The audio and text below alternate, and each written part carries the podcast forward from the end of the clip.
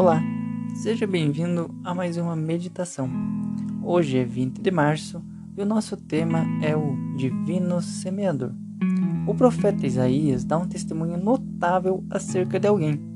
Lá em Isaías 9, verso 6, diz: Porque um menino nos nasceu, um filho se nos deu. O governo está sobre os seus ombros. O seu nome será Maravilhoso Conselheiro, Deus Forte, Pai da Eternidade. O nascimento do filho foi tanto um presente quanto um sinal. Os títulos Deus Forte e Pai da Eternidade indicam sua natureza divina. Então eu pergunto para você: quem é esse menino? Quem é esse menino que foi dado para nós, a humanidade? É claro que é Cristo, né? Não poderia ser outra pessoa.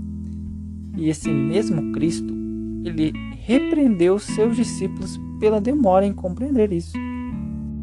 Os discípulos eram influenciados por contos e mitos tradicionais e por isso frequentemente as verdades proferidas pelo maior mestre que o mundo já se viu se perdiam para eles. Cristo os levou a perceber que estava lhes apresentando a maior verdade cujo o valor eles mal suspeitavam. Após ressuscitar enquanto caminhava até Emaús com dois discípulos, abriu-lhes o um entendimento a fim de que pudessem compreender as Escrituras. Jesus explicou o Antigo Testamento de tal modo que passaram a enxergar em seus ensinos um sentido que nem os próprios autores haviam vislumbrado. As palavras de Cristo são representadas como o pão do céu. Assim que os discípulos comeram as palavras de Jesus, seu entendimento foi expandido.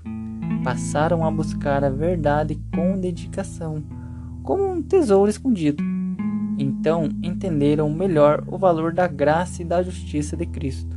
Ao compreender seu ensino, saíram da escuridão da aurora direto para o brilho do meio-dia. A obra de nenhum autor humano é perfeita.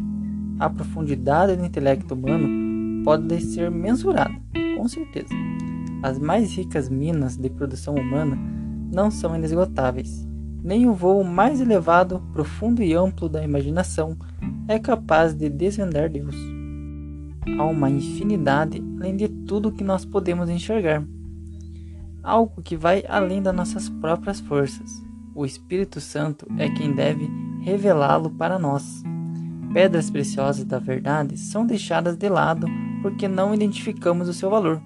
Que ao estudar a palavra de Deus, você esforce a mente, pois o sentido por vezes está oculto abaixo da superfície. O conhecimento assim adquirido será como semente celestial, plantada pelo divino semeador.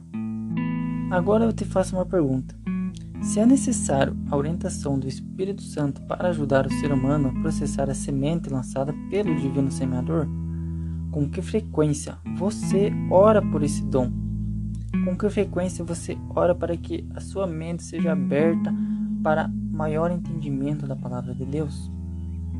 Ficamos então com essa pergunta para que nós possamos orar mais e pedir a Deus que Ele possa nos abrir a mente que Ele possa nos dar sabedoria. Até o próximo episódio, se Deus quiser.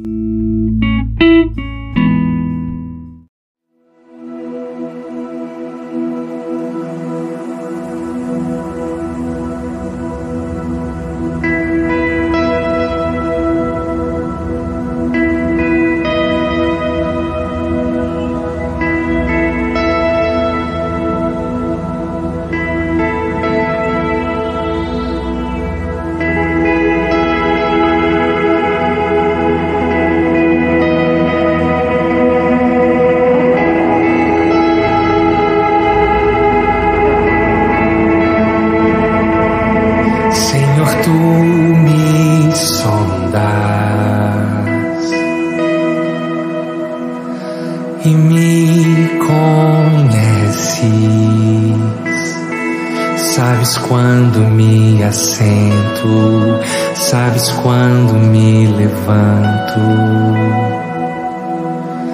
Esquadrinhas meu andar. E o meu deitar. Conheces meus caminhos, conheces meus caminhos. Ainda a palavra não me chegou à boca e tu já conheces toda.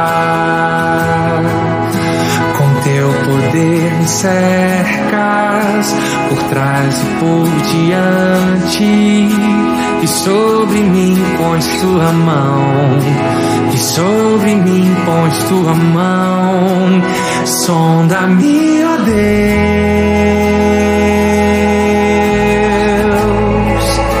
Sonda-me ó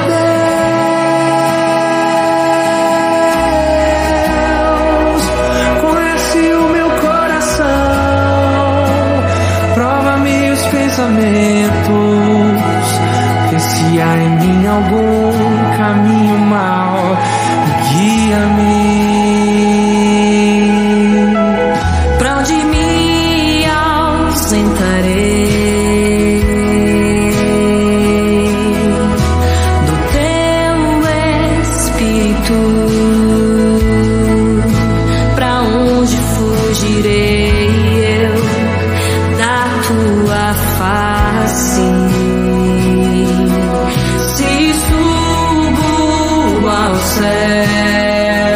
Se subo aos céus, ou vou mais profundo, tu também estás lá, tu também estás lá.